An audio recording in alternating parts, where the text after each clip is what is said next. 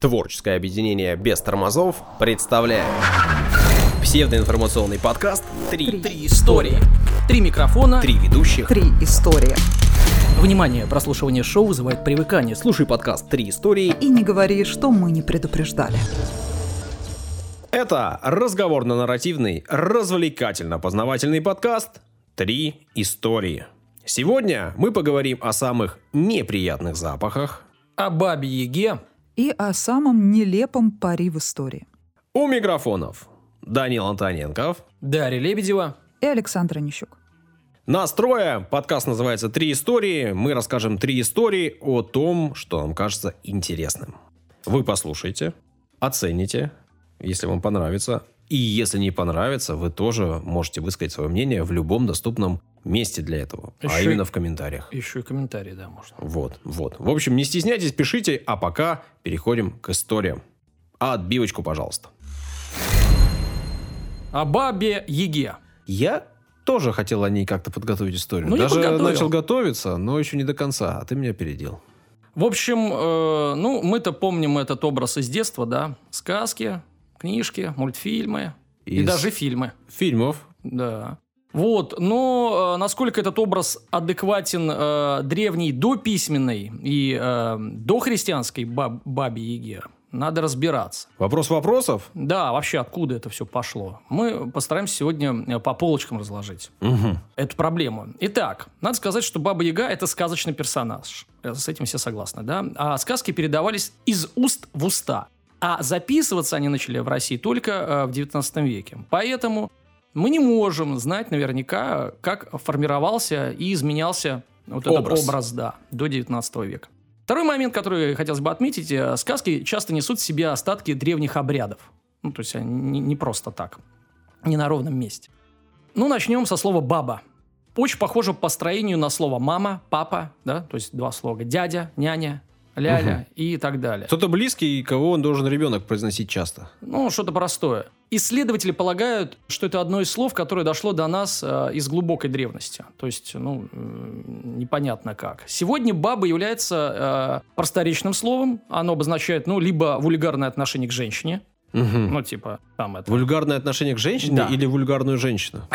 Ну, иногда это совпадает. Совпадает. Либо нейтральное обозначение женщины преклонных лет. В смысле бабушка. Мгм. Ну, там, баба, там, и имя, да. Так было не всегда.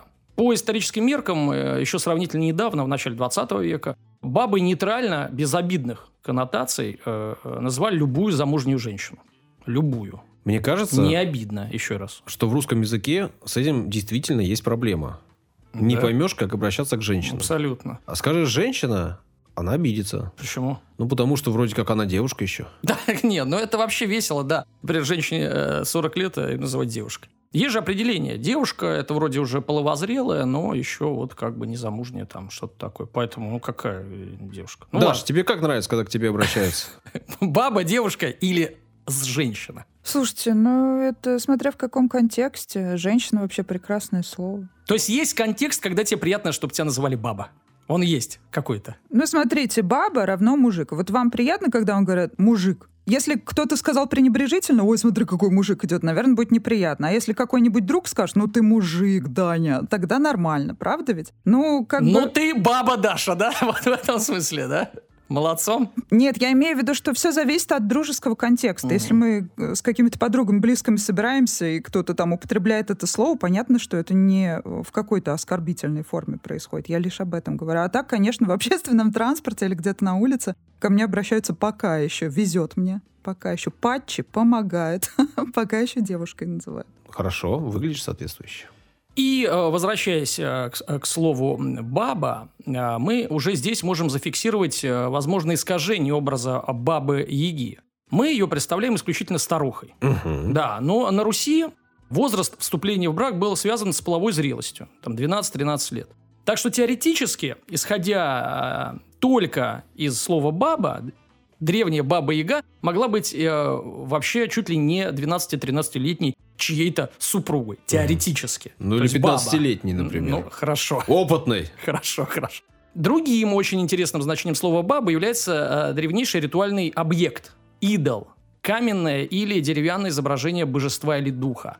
Это значение присутствует в тюркском языке, где баба означает предок. Тюрки-половцы, например, которые осуществляли ну, набеги на Русь, мы это помним из школы, в большинстве своем ставили в степи именно женских идолов, каменных баб. Еще раньше половцев э, по этой степи кочевали гунны. Они тоже ставили э, э, баб каменных, говорят ученые. Значит, поэтому слово «баба» в значении идола вполне могло уже существовать э на границе То вот, есть... степи и э, леса Великой Русской равнины. То есть гуны ставили истуканы предков каменные, баба предок. Да. А русские приходили, видели, что женщина. И такие, о, им говорят, баба. Они такие, ну, то баба. Действительно баба. Похоже, да. Ну, то есть, э, может быть, что угодно, да. Все это может говорить о том, что вот наши оседлые уже предки, да, и их э, географические предшественники, э, жившие рядом со степью, переняли у тюркоязычных кочевников вот этот, это название. Интересно также, что у шумеров, неожиданно, да? Соседи наши тоже? Почти. Мы все на одной планете живем. Была богиня, которую звали Баба или Баум. Она была дочерью Анну, верховного бога неба, а одного из старейших и наиболее почитаемых богов шумерских. К сожалению, изображения этой богини до нас не дошли. Ну, со словом баба разобрались, худо-бедно. На пол штыка копнули. Теперь яга. Происхождение вот этой части, да, э, названия нашей героини, некоторые ученые обычно связывают с неким словом ега или джега, ну, то есть э, джей идет, в неком праславянском гипотетическом языке. То есть его этот э, язык э, реконструировали ученые, сравнивая славянские и некоторые другие индоевропейские языки. Так вот, автор гипотезы, немец Макс Фасмер, считает, что яга связана с сербско-хорватским ужасом, джеза, опасностью джезив, славянским гневом джеза, чешской лесной ведьмой джезинка. Вот мы узнали, как зовут чешскую лесную ведьму. Польской ведьмой и бабой-ягой э, джедза. Гипотеза другими учеными подвергается сомнению, так как э, ссылается на язык, которого не было, то есть гипотетический. И выводит э, исключительно древние слова из современных языков. Хотя, по идее, должно быть наоборот. Исследователи, уже другие в пику э, вот этому Максу, э, предполагают, что слово «баба» было э, перенято от половцев или иных кочевых предшественников. Наиболее близкий к половецкому языку это крымско-татарский язык, и близкие слова к слову «яга», внимание, «язма», почему-то, так ученые говорят, это умение писать. И джады, ударение на последний слог, ведьма. Письмо у древних народов было тесно связано с религией и считалось видом магии, понятно. Слово «джады» э, преобразовалось в «яды», так как «джа», э, оно же как «джа», ну, «я» читается, да? Ну, от «еды» до «яга», как бы сказал Задорнов, недалеко. Да? да, да. Ну, я э, не от себя тяну, говорят, а говорят ученые. Имена, Значит, пожалуйста. Их. Ну вот один из них. Яга может происходить не только от тюркского языка, а от э, э, одного из э, индоевропейских слов, на которых разговаривали славяне и русы. Если заглянуть в санскритский язык, мы уже полезли в санскритский язык, соответственно, там есть слово «йога». Да. Йога, да, яга, йога, вот вроде как должно быть похоже. Какие же значения имеет слово «йога» на санскритском языке? Сбруя, угу. лошадиная, уловка, волшебство, дело, связь, выигрыш, усердие и сосредоточение мыслей. Что может подойти к реальной нашей бабе-яге? Значит, ну, уловка, она такая хитрая, да, волшебство, потому что там ведьма. Ну, и сосредоточение мыслей, ну, наверное, потому что она там, ну, все-таки мудрая какая-то, ну, да? конечно, да. и сбруя тоже. Сбруя-то при чем тут? К древнему слову йога, э, которое зафиксировано на санскрите, э, восходит и понятие йоги, ну, которое мы знаем, вот этой духовной практики. Э, в этом значении йога воспринимается как связь э, двух миров, наш и потусторонний. Более того, слова йога и джады, ну, которые из тюркского, да, могут иметь родственную связь, так как э, степные кочевники-тюрки контактировали с индоевропейцами. Вот. Более того, есть исследования, которые выявляют фактическое родство, например, тюрков-половцев и индоевропейцев-славян через гаплогруппы. Получается такой вот треугольник родственных слов. Гаплогруппы – это генетики имеют отношения. Да, да. Получается у нас треугольник родственных слов. Это йога, джады и яга – это уже наше. Речь идет о границах леса и э, степи севернее Черного и Каспийского морей. И уже потом вот это слово «яга», как предполагают, могло уже дойти уже до сербов, там, хорватов, чехов и так далее. И вот этот Макс Фасмер, э, он это и зафиксировал. И, возможно, перепутав причину и следствие. Ну и в завершающей части моего Ага. небольшого рассказа Вообще. давайте обратимся к атрибутам Бабы Яги. Избушка, Саша, на курьих ножках. С нее надо начать. Конечно, самое главное. Ну, изба, все понятно, да, это э, такая конструкция э, срубная, конструкция жилища, использовалась нашими предками с бронзового века. То есть древняя конструкция. Кстати, до сих пор и используется. Курьими ножками обычно называют пеньки, вот, а, и на которые и ставят вот эту, этот сруб. Зачем? Ну, во-первых, чтобы не сгнил, потому что ну, если там земля сырая, не дай бог болото. А во-вторых, чтобы некоторые животные, там, мелкие, там, не могли забраться. Также историкам известен способ дохристианского погребения, который сейчас не используется. Погребение в так называемых домиках мертвых. Эти постройки были эквивалентом э, современного кладбища. В лесной и болотистой местности э, ставились на вот эти самые пеньки. В этих строениях хранили прах умерших, кремированных родственников и клали туда предметы быта и пищу. Вот. У хантов хорошо известен обычай почитания духов в таких э, э, как бы домиках. Целое поселение, значит, вот этих амбарчиков. Их еще называли священные лабазы. Туда клали пищу, ритуальные предметы. И если избушка на курьих ножках является таким языческим гробом часовней, то понятно, почему персонажи сказок, которые приходили, их баба Яга кормила, они отправлялись в Тридевятое царство, по сути, потусторонний мир. Ну, то есть еда, она для мертвых, и, со- собственно, и можно к ним туда и отправиться. В общем, избушка на курьих ножках – это, ну, реальное вот как-то место погребения. Представляешь, стоит вот где-то в болоте изба. Ага. Вроде с виду изба. Мгм. Заходишь, э, даже еда какая-то есть. А место-то мертвое. Ну, как тут о бабы Яге-то не вспомнить. Чистой воды вот э, прям такой образ. Ну, рассмотрим менее приятный атрибут – каннибализм. Ну, говорят, она людей ела. Варила. Ну, варила и ела, естественно. А ты думаешь, просто варила и выкидывала? Не думаю, она хозяйственная была. Ну, во-первых, э, это может быть придуманной пугалкой. Ну, чтобы дети в лес не ходили, там, Баба а, съест. Ну, может, никого не съест. Но все же мы можем э, поговорить про каннибализм. У нас же веселая передача, да? Каннибализм наша героиня э, имеет под собой, э, может быть, какие-то и даже исторические основания. И, например, Геродот в середине первого тысячелетия до нашей эры писал о племени адрофагов, ну, людоедов. Они жили в верховьях Днепра, не где-то в Африке, а у нас тут, в верховьях Днепра. Также он писал об Исидонах, которых современные ученые отождествляют с предками сарматов. Геродот описывает погребальный ритуал этого народа, который заключается в смешивании частей плоти умершего с, с мясом животных. Ну, то есть не просто ели человечину, а вот как бы так в перемешку. Такой ассорти. Известен обычай э, степняков делать из, из черепов поверженных э, врагов кубки и пить из них. Ну, если кто помнит, э, из школы так поступил э, этот Куря со Святославом. А, не исключено, что приписываемое бабе Яге людоедство, вот есть и отголосок этих об- обрядов. А может быть и просто вот так детей пугают. Тут сложнее, чем с э, вот этой э, избушкой на курьих ножках и э, бабой Ягой.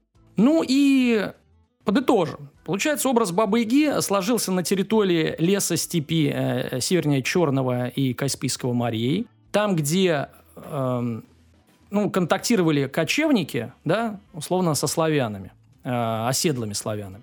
Образ Бабы Яги восходит древнейшим элементам обрядов, а, вот, и теснейшим образом связан э, с дохристианскими, в большей степени, погребальными ритуалами. И понятное дело, что э, информация об этом э, персонаже, скажем так, наслаивалась, и никакого конкретного человека, да, и не было. Ну Вот, но, собственно, какой-то вот еще и собирательный образ а, вот этой шаманки, а, такой старухи. Ну, как-то так. Спасибо. Здоровья. Все детство ходила мимо каменных баб. Точнее, сквозь. По обе стороны от входа в Краеведческий музей Пензенский, половецкие каменные бабы. Ну, условно бабы. Там половые признаки не ясны. Ну, то есть это такой общий символ предка. Все сошлось.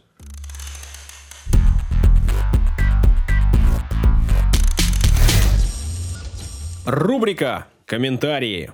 Да, сегодня у нас в рубрике «Ваши замечательные комментарии» два комментатора.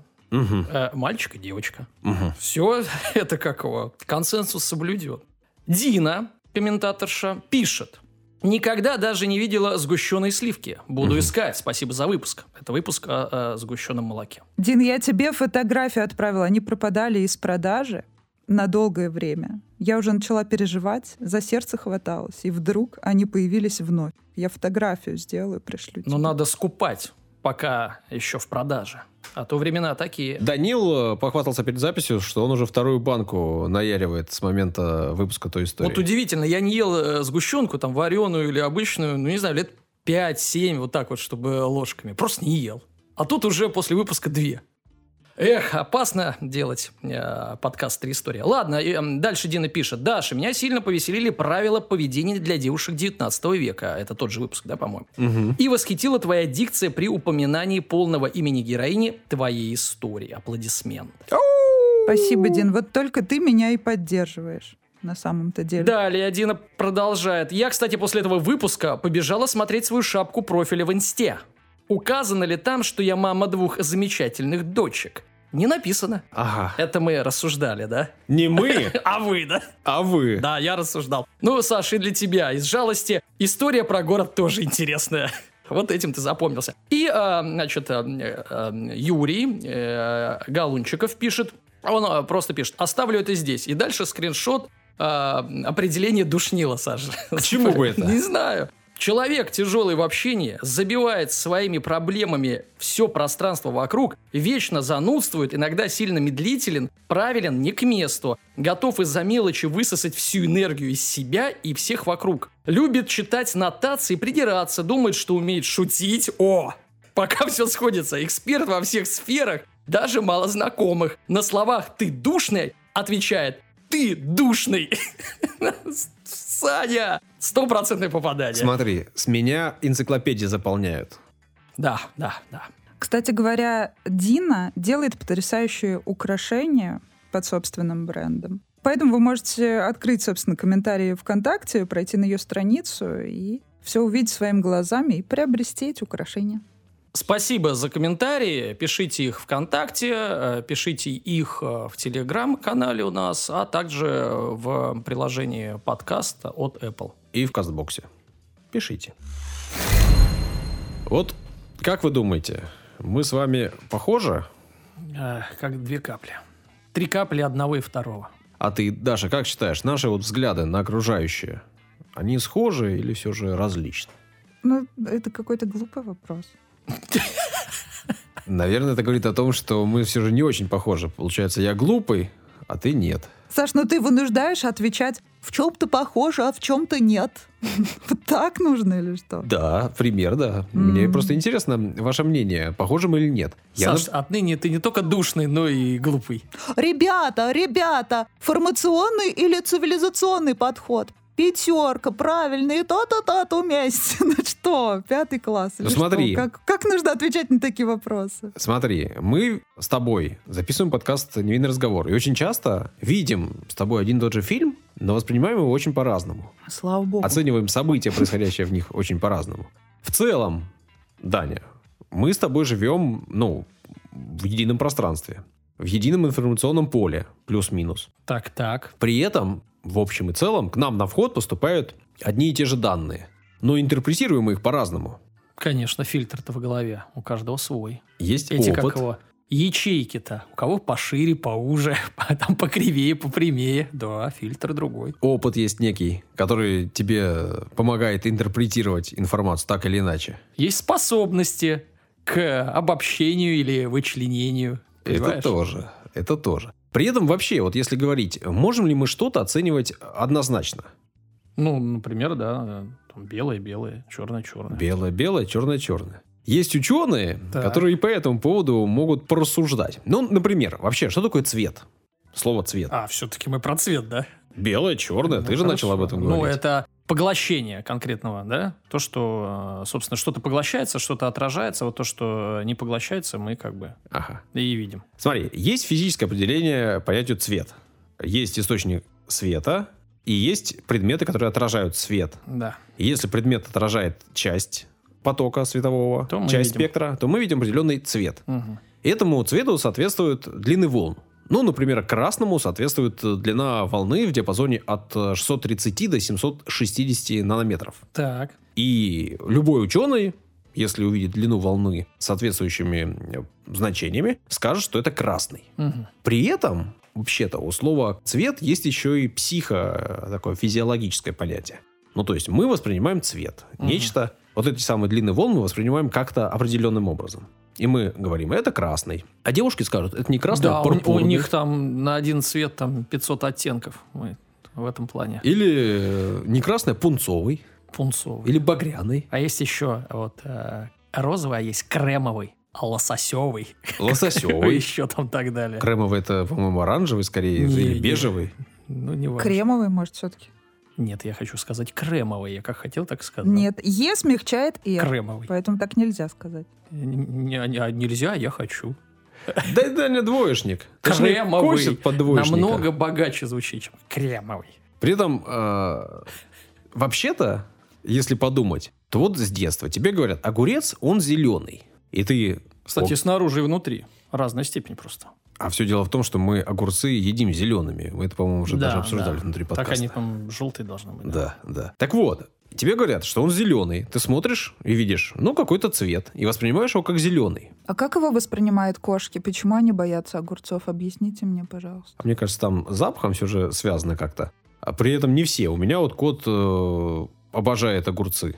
Он как-то на них нездорово реагирует. Так если пахучие огурцы, на него прям готов накинуться. А ты покупай не пахучие. Хорошо. Так вот, если бы тебе, скажем, говорили, что он красный. Вот ты видишь огурец, и тебе говорят красный. Так нет, ну это вопрос уже просто названия, наверное, да? Нет.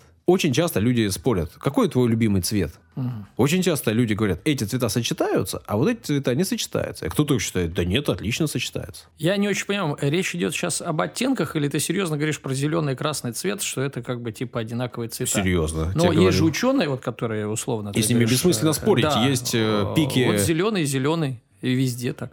Которые соответствуют определенной длине волны, Ну и все. которая измеряется в нанометрах. Если человек, который реально огурец назовет красным, значит, у него проблемы с восприятием там этих всяких волн вперед-вперед.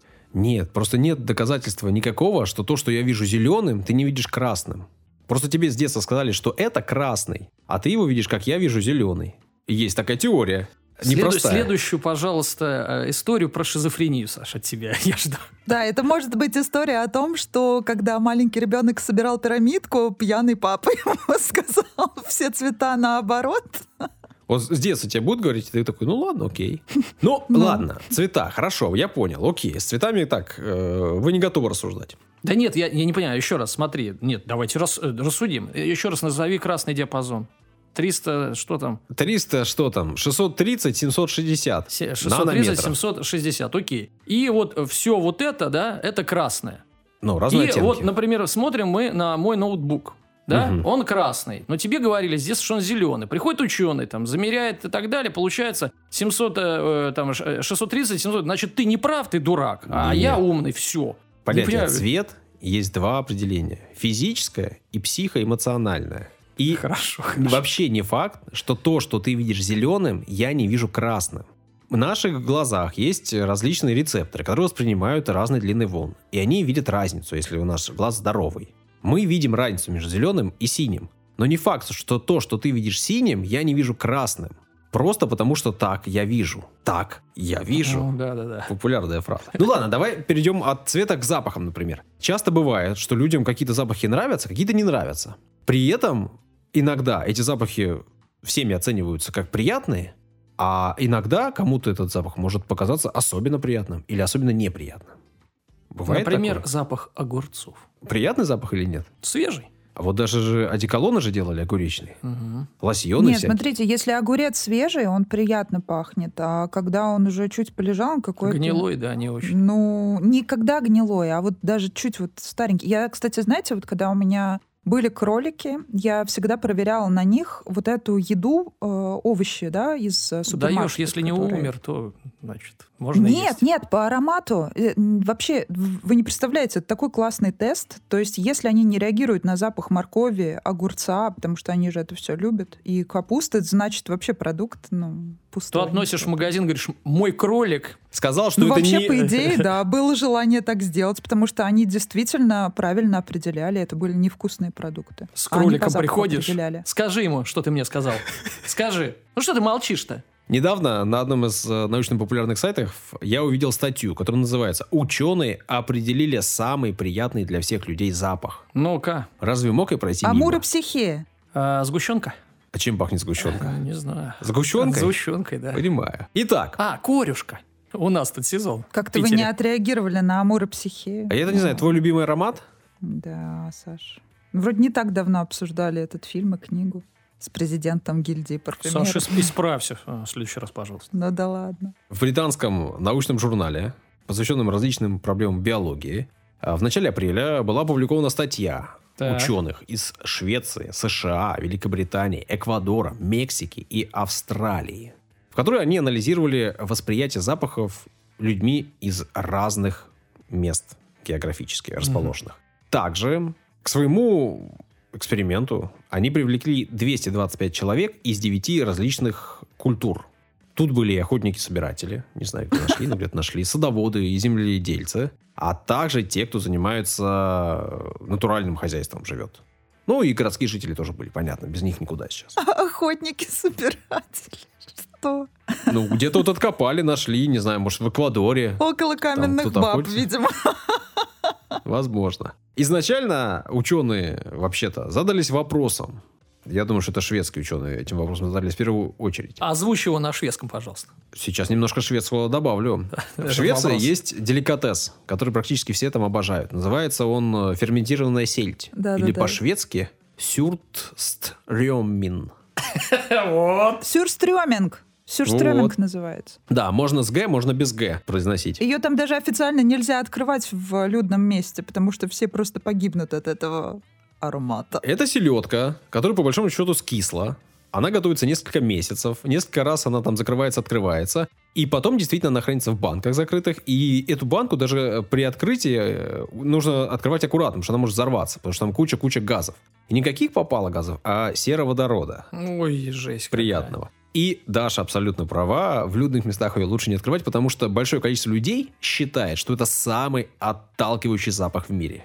Но при этом в Швеции реально есть много людей, которые обожают эту селедку. Острое ощущение называется. Ну, ладно, это ж не один продукт такой. Хамон-то тоже, знаете ли. Попахивает. Ну, он как бы тоже так готовится, знаешь, там, томится. Ну, Ну вот, э, если ты родился в Швеции, ты обязан любить сюрстрёмин. а если во Франции, то вот эти пахучие, да, сыры все. А если в Испании, то хамон. Мгм. Или не обязан. Или ты полюбишь, когда полу- получишь паспорт. Пачпорт. Мгм. Ученым показалось это интересным вопросом, и они решили провести исследование. При этом они осознали, что неясно, как понять, является ли предпочтение запаха культурно относительным Мгм. или обусловлено индивидуальным предпочтениями человека. Или же зависит от молекулярной структуры и только от нее. Ну, типа сероводород всем не будет нравиться. Вне зависимости от того, Ну, в какой культуре ты воспитан. Кому-то нравится же. Очевидно. Ну, а может, это какие-то извращения, отклонения, в конце концов, да? Потому что многим нравится, как, например, испытывать боль, допустим. Не многим, а некоторым. То есть это что же отклонение? Поэтому почему бы нет? Вот сероводород, например, не нравится никому, а вот некоторым нравится. Извращенцы. Извращенцы. Ученые подумали-подумали и решили, что нужно совместить в одном эксперименте все это и сразу. Поэтому они набрали кучу людей из разных мест. Охотников-собирателей даже. Собрали. А охотников за привидениями позвали. Они поняли, что у этих людей может быть разная культура оценки. Э, Кто-то хорошо считает, кто-то плохо. На городских жителей вообще влияет различные факторы. Им дай тюбики с названиями э, дорогими. Они скажут, что это круто. А если еще по телеку покажут? Вот. Поэтому они э, определили следующий дизайн эксперимента. Ну-ка. Они собрали 10 запахов, причем никаких попало. До этого другая группа ученых э, оценила 476 разнообразных молекул химических, которые такие вонючие, Мгм. и распределили их от самых приятных до самых неприятных. Они взяли 10 из, этой, из этих запахов, и приятных, и среднеприятных, и совсем неприятных. Сделали ручки, вонючки, и попросили, соответственно, людей каждую из ручек нюхать в течение 2-3 секунд, потом откладывать, ждать не менее 20 секунд и так пройтись по всем. После этого нужно было выложить ручки-вонючки слева направо. Ты можешь сказать палочки, какие ручки вонючки, что ты фантазируешь? Ну, мне нравится такое определение. Палочки Ручки-вонючки. там, бля, эти, я не знаю, там, экспонаты, ну что-то там. Представляете, вот как, так, ребята, берем двойные листочки, записываем. Это то же самое, ребята. Так, садимся на подушки-пердушки, берем в руки ручки вонючки. Так вот, э, 225 человек раскладывали ручки-вонючки слева направо, от самых неприятных к самым приятным запахам. Люди эти жили в разных уголках э, мира, и были они с разным образованием, в разной культуре воспитаны, и все вот это прочее. Да, мы помним, кто-то охотник-собиратель с высшим. Да, да, да. Кто-то э, директор компании. Идея была проста. Нужно было определить, есть ли влияние культуры, насколько оно велико, насколько важны личные предпочтения каждого из э, экспериментуемых или из Да, подопеч... Как Да. да, ты все правильно сказал первый раз. Экспериментуемых. Да, Хорошо. Ну вот, и понятно, что если важна культура, то в определенной стране э, определенная группа лиц выложит ручки примерно одинаково. Если важны индивидуальные особенности, то будет разброс в каждой стране. Если же и это, и это не важно, если важны только химические составляющие, то везде картина будет примерно одинаковая. Мгм. Вот так. В результате ученые провели целую кучу экспериментов, изучали вопрос, анализировали, выяснили. А вообще вот 10 запахов, э, кроме сероводорода, что-то еще... Назову. Ага, Назову, хорошо. не переживай. Как я могу упустить? Переживаю, да, это самое главное. Я как назвал свою историю? О самых неприятных запахах. Ну, ты неправильно назвал. Сразу видно, у тебя слабый скилл э, продвижения. Надо было назвать «История о ручках-вонючках». Ну все, сразу топ. Это бы зацепило. Итак, ученые выяснили, что влияние культуры можно оценить примерно в 6%. Ну, как мало. Почти 55% э, приятности запахов относятся к индивидуальным особенностям. Ну, то есть вот для нас на Логично. 50 э, с лишним процентов важны именно наши вкусовые предпочтения. И примерно 40% восприятия запахов относятся к универсальным. Угу. Для всех людей вот примерно Мгм. 40% э, влияния, Сгущенка пахнет приятно для всех. Ну, вроде того. Первое место, Даня, в эксперименте самым приятным запахом э, Неприятным или приятным? Приятным. Самым приятным подопытные назвали ванилин. М, Ну да, есть что-то, да. Ваниль, да. Такая нежная. Хотя След- мне не нравится, она приторная какая-то. Ну ладно. Следом шли э, два вещества. Первое обладает таким фруктовым запахом Мгм. ярким, а второе фруктово-цветочным. М, Сложные химические формулы, не стал э, даже не пытаться надо. их произносить. Вот так. Десятое место, то есть самое последнее, вот из этих А э, чё ты всё ручек закончил? вонючек. Ну нет, нет. Хорошо, Десятое место. Хорошо. Кстати, а можно я перебью на секундочку и задам вопрос? Я когда-то давным-давно, не помню, в какой-то программе или где-то, или, может, прочитала, не помню, не буду врать, что мужчинам нравится, когда от женщин пахнет будто бы выпечкой какой-то. И вот как раз, когда есть в составе ароматов ваниль и так далее, мужчина на это как-то... Я просто не любитель вообще сладких запахов. Мне голова начинает болеть от них. Я, Я думаю, не ношу сама. Я думаю, Мне кажется, это выдумка, да, какая-то? нет, но если Я, я- я- я скажу, что я не встречал, вот условно, кроме бабушки в деревне в детстве, чтобы от какой-то женщины современной пахло э, выпечкой, Ну ребята. вот, Ну, и если- только где-то вот если столкнешься с таким запахом, это может быть действительно отсылка к бабушке. Но я бы не сказал, что все женщины очень хотят, чтобы я воспринимал как свою бабушку.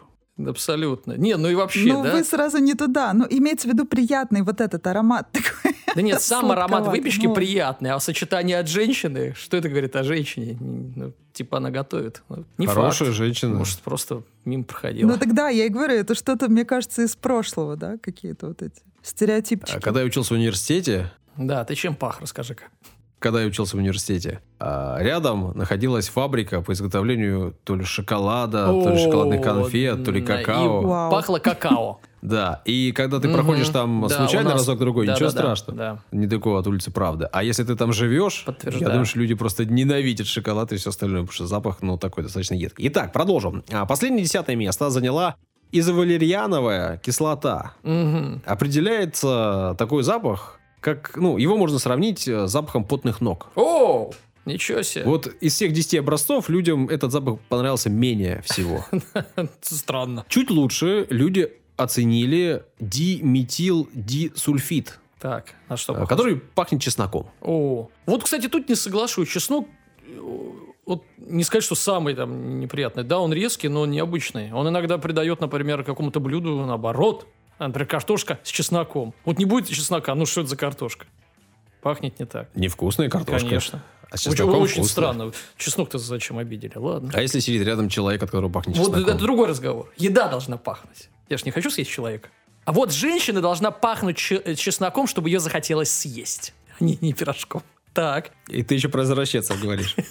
Я дальше В отвечу. 2018 году на страницах рецензируемого научного журнала «Не абы какого» исследователи из Калифорнийского университета э, Беркли в своей работе представили список наиболее неприятных человеку запахов. Итак, пять запахов максимально Ты неприятных. так наиболее выделил, я думал, другое слово сейчас скажешь прям.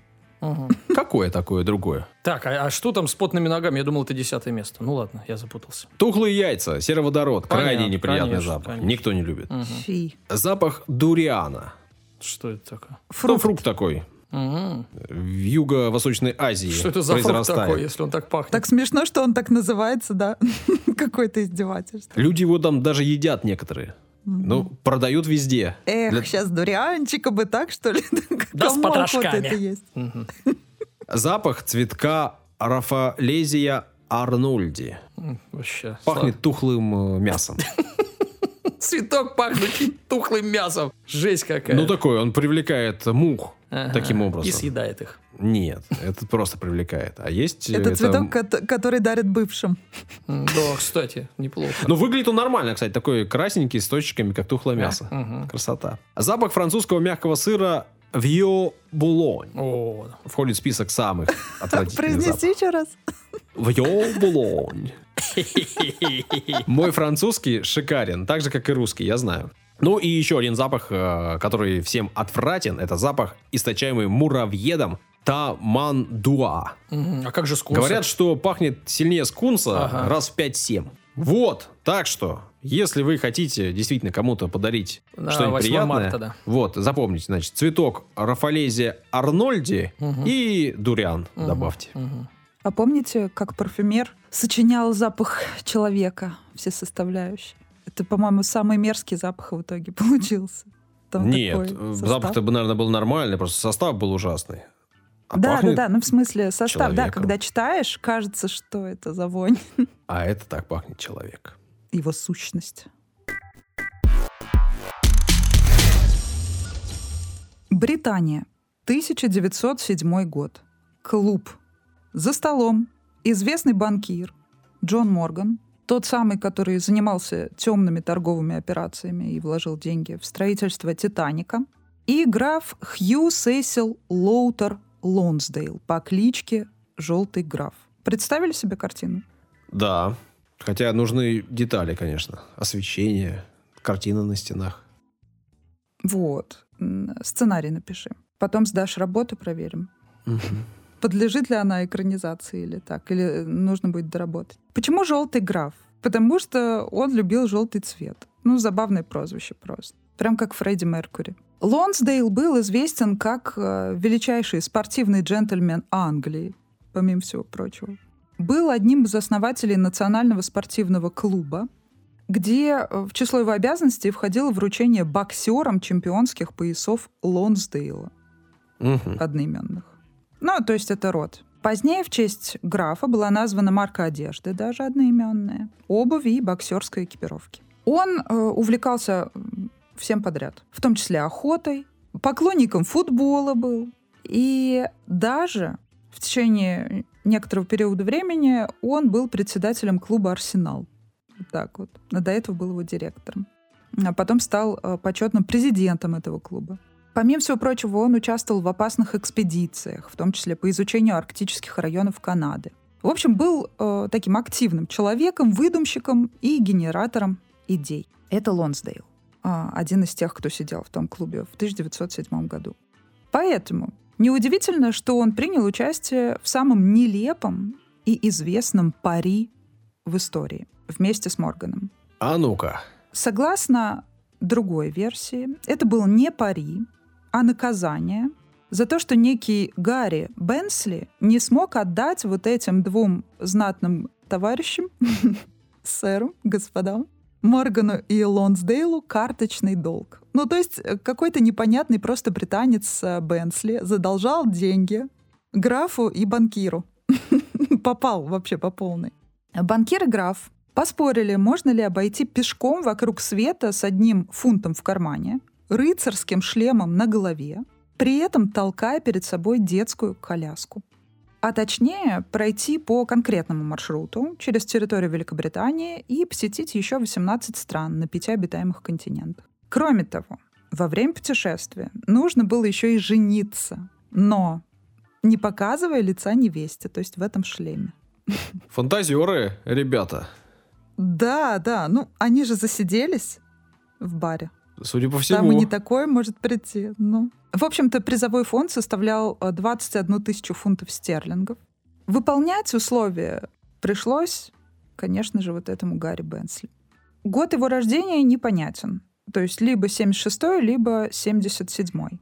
То есть на тот момент, на момент спора, ему было всего 20 или 21 год. То есть совсем юный, молодой. Пацан. Подорвался, да. Студент, скажем так. Какие были условия конкретно? Итак, поскольку в путь Гарри Бенсли должен был отправиться, имея лишь один фунт стерлингов, ему разрешалось деньги зарабатывать только позируя для открыток и продавать брошюры с описанием пари, то есть рекламировать. Из одежды он мог иметь только один костюм, один свитер, одну пару брюк и одну смену белья. Также, как я уже сказала ранее, он должен был толкать перед собой детскую коляску и найти жену. Он должен был посетить четыре города в каждом графстве и в качестве доказательства э, получить подпись мэра. Для того, чтобы за ним наблюдать, был представлен эскорт. Есть фотография, где он стоит такой невозмутимый, решительный, с вот этой странной коляской смешной, с э, забавными колесами и в шлеме. Прям словно участник э, легендарного дуэта Daft Punk. Молодой. Один в один. Ну, почти. В общем-то, 1 января следующего года, то есть 8 1908 он стартовал с Трафальгарской площади. И я подчеркиваю, согласно легенде распространенной, к 2014 году он прошел 11 стран и даже успел жениться. Оставалось 7 стран. А, вроде бы он а, соблюдал все условия. На момент начала Первой мировой войны он оказался в Генуе. А, подтверждения этому нет. Он считал, что Первая мировая война — это предлог для того, чтобы прекратить это пари. Помимо всего прочего, Морган, то есть один из участников, инициаторов этого спора, в 13 году умер, поэтому пари потерял свою силу, точнее было отозвано, потому что Бенсли принял решение вступить в ряды британских войск. Доказательств того, что он выезжал за пределы Британии, нет. Угу. Но я прочитала эту историю во всех источниках, которые только можно найти в интернете. Каждый фантазирует на свой лад по поводу каких-то нюансов. Это забавно. В одном из источников написано, что он отплыл во Францию после шествия по британским городам. Там его следы на некоторое время теряются. Жену искал. Один из его потомков предположил, что на самом деле он, пройдясь по Великобритании, он действительно отправился во Францию и там уже просто осел, притих, занимался своими делишками. Вот. И когда уже началась война, он э, воспользовался этим в качестве повода для того, чтобы все это завершить. Но с этим спорит тот факт, что есть фотографии, открытки с его изображением. Они сохранились в хорошем качестве и в достаточном количестве. Вот эти фотографии, если на них посмотреть, сразу же вспоминается история того э, садового гнома, помните, из Амели, который путешествовал. Да-да-да. В качестве утешительного приза он получил 4000 фунтов стерлингов. И, э, ну, тоже непонятно вообще, это правда или нет, в общем, передал все на благотворительность. Чего-то кажется, что А, нет. Да, но это только в одном из тех источников, которые я видел написано, поэтому, не знаю, так часто все истории заканчиваются вот этим предложением, поэтому... Просто автор был очень романтично настроен, поэтому... и- Да-да-да. Мы во всем сомневаемся, знаете. В первый же год войны Гарри Бенсли был тяжело ранен и покинул ряды британской армии. Но можете не переживать, он дожил до 1956 года, поэтому у него была интересная жизнь в любом случае. Даже если наполовину она была вымышленной. В молодости он покутил как следует. И, э, кстати, в 66 году прошлого века была опубликована биография графа Лонсдейла, одного из участников спора. Называется она «Желтый граф. Жизнь Хью Лоутера». Вот. Если вам интересно, можете найти и почитать. Возможно, там есть какие-то ответы. Я еще пока не нашла времени для того, чтобы это сделать. Возможно, вы исправите мою ошибку. Три истории рассказали. Три истории Понюх- вы послушали. Понюхали. Понюхали. Мгм. В историю погрузились. Мгм. Услышали о пари. В общем, пишите, сообщайте нам, понравилось, не понравилось, так ли, не так ли, как вам запахи, Мгм. цвета и вот это все. Пишите, не стесняйтесь, будем рады вашим комментариям. Они для нас важны. Также, если хотите нас поддержать, это можно сделать на сайте Boosty в рублях, закинуть нам немножко деньжат. Ссылка в описании, не стесняйтесь, проходите. А нищуку заплатите чеканной монетой. И все на этом пока. Пока-пока. До свидания. Всего хорошего.